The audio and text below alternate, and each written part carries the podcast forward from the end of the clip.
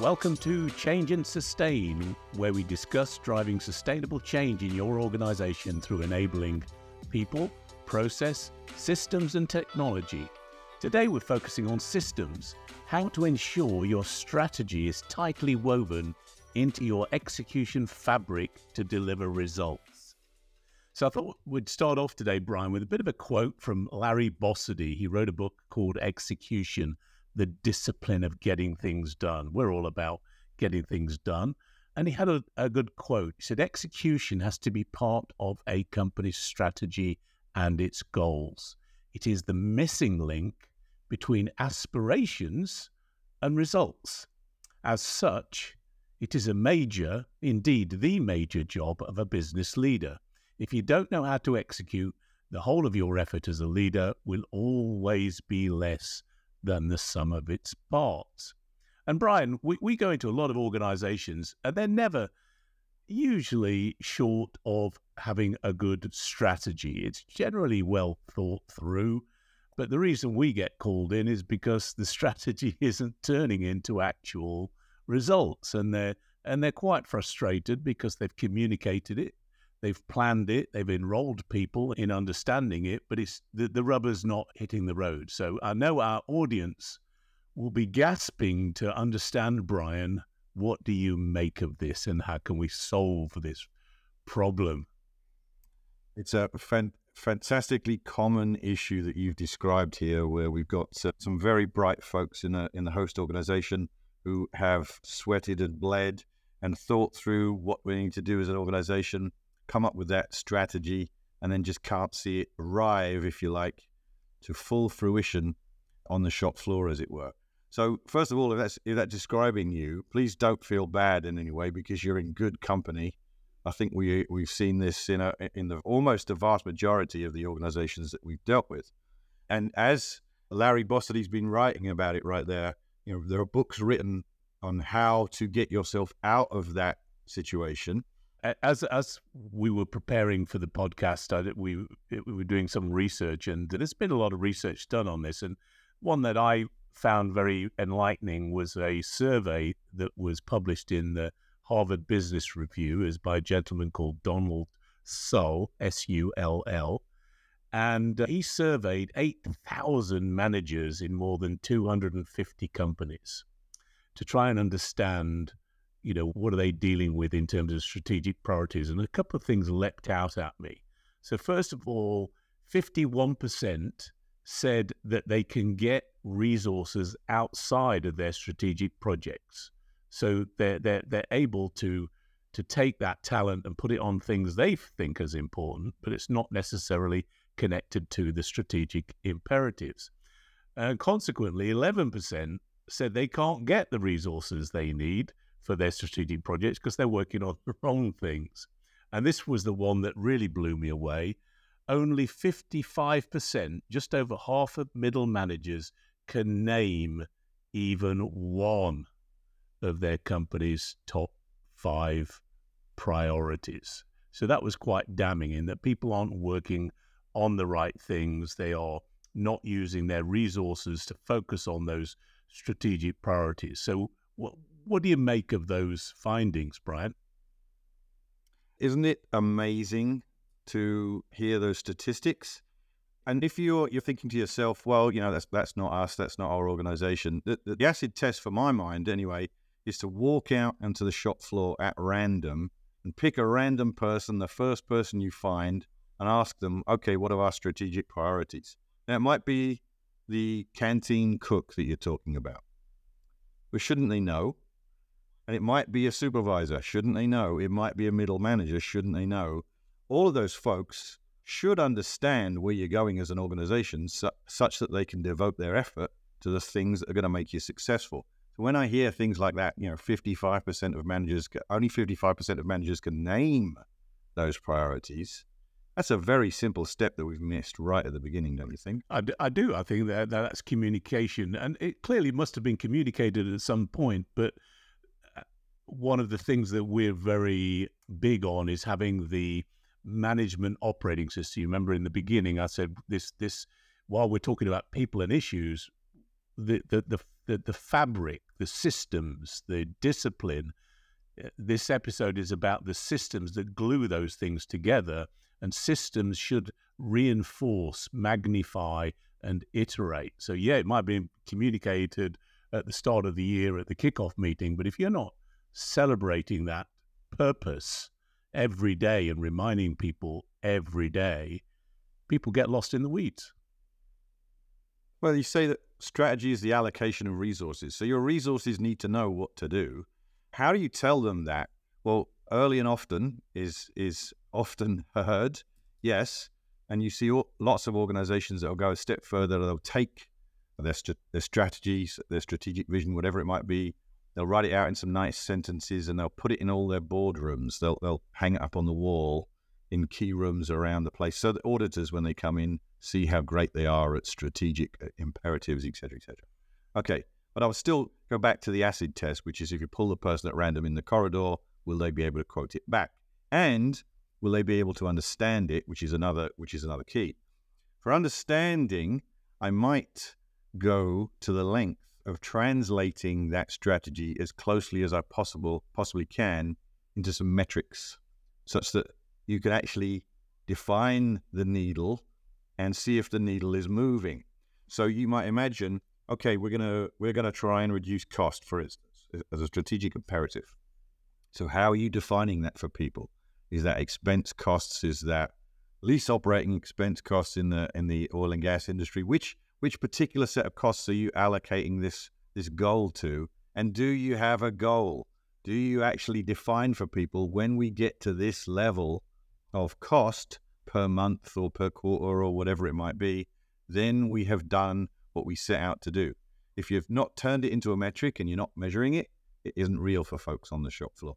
I love. I love that, Brian, because you know strategy lives at the level of words in the boardroom, but life happens at the level of events. And if you can't articulate what that strategy means for somebody in their day-to-day job, how how are they supposed to reflect on it? How are they supposed to act on it? How are they supposed to give it meaning? And one of the malaises we see often when we go into organizations is something that we call the initiative du jour. All right, okay, management have come up with a new program. It'll blow over. If I just keep my head down and do what I've always been doing you know, it'll blow over until the next leader comes in, the next manager or the next initiative. You've you've seen that phenomenon, Brian, right? Oh, I've seen yeah, absolutely many many times. It's it's often pretty bright folks who take that approach. They okay, let's let's just see if management is serious. If I sit and do nothing, what is the consequence? Because they found that as they've sort of overloaded with initiatives from various plant managers or leaders, whatever it might be, over the years, if they were late to the party and didn't quite do anything, that there was no consequence for that. At the end of the day, doing nothing did not get them fired, didn't get them reprimanded, didn't get them a less of a Christmas bonus, whatever it might be.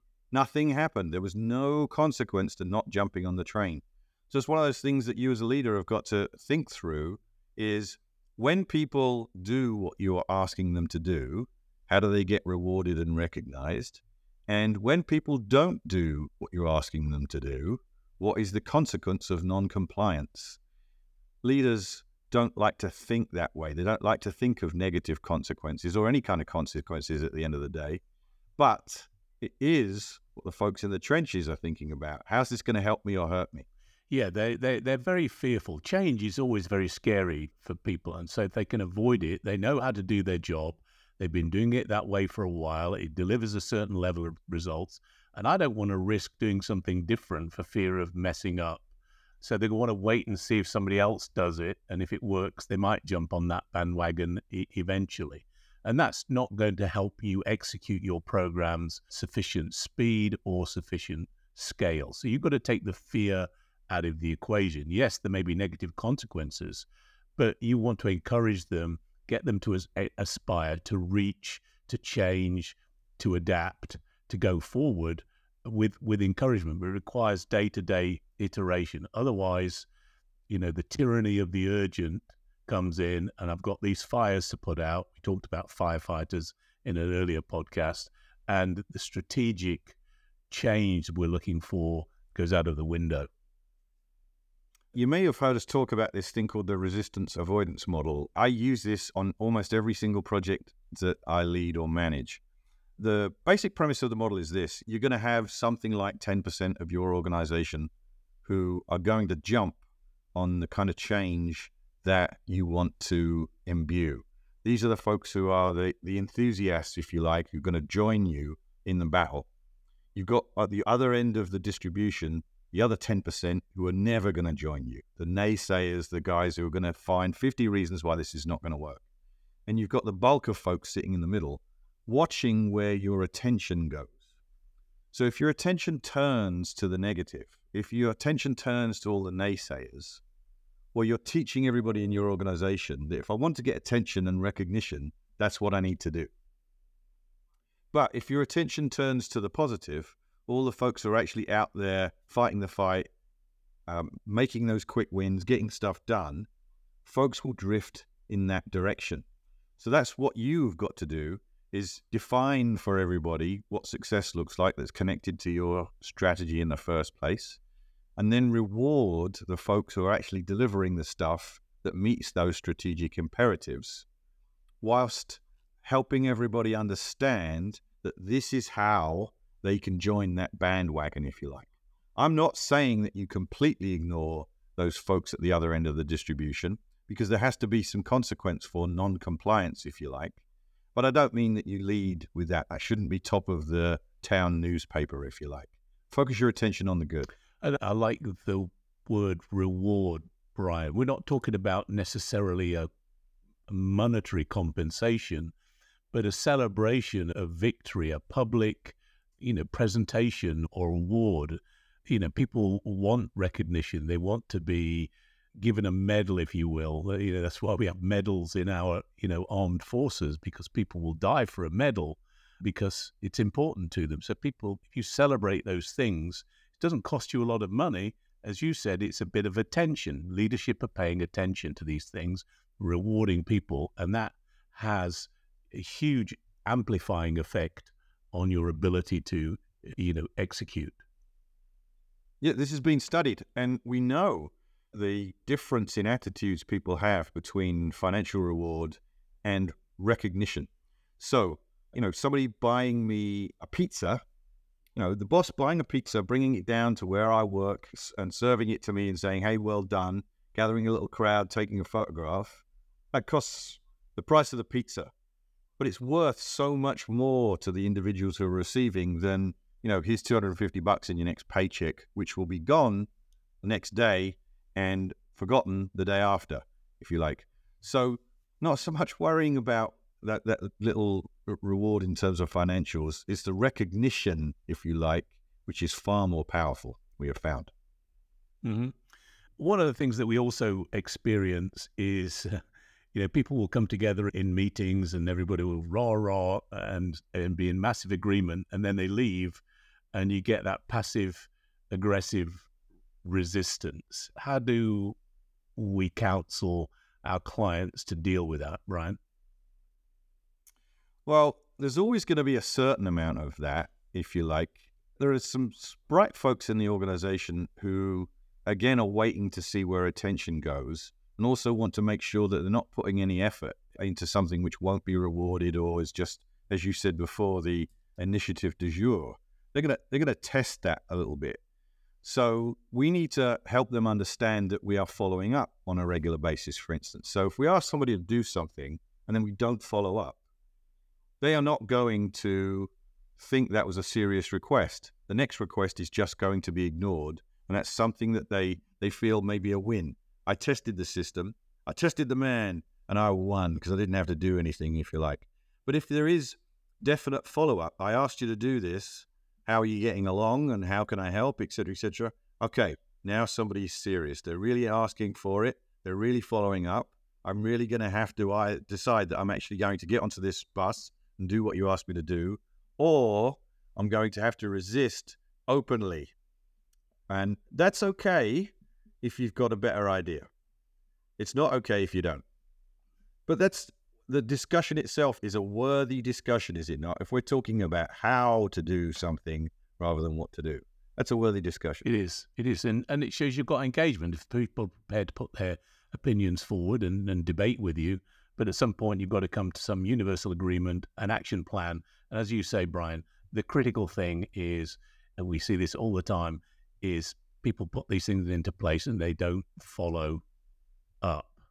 And it's that follow up that reinforces, it's that attention, it's that articulation in their language. This was your action in your department, in your area, very clear. Where are we with it? If you're struggling, how can we help you? What resources do you need? What barriers are you experiencing? How can we help you move forward?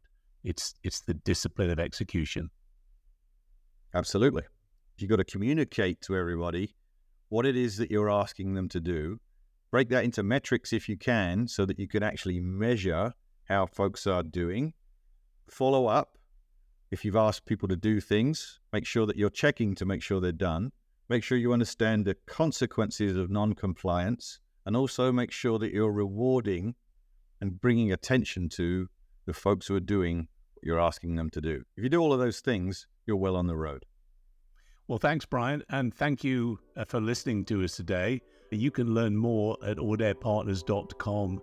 We have more episodes coming up looking at similar topics, so why not click the follow button to be the first to hear about them?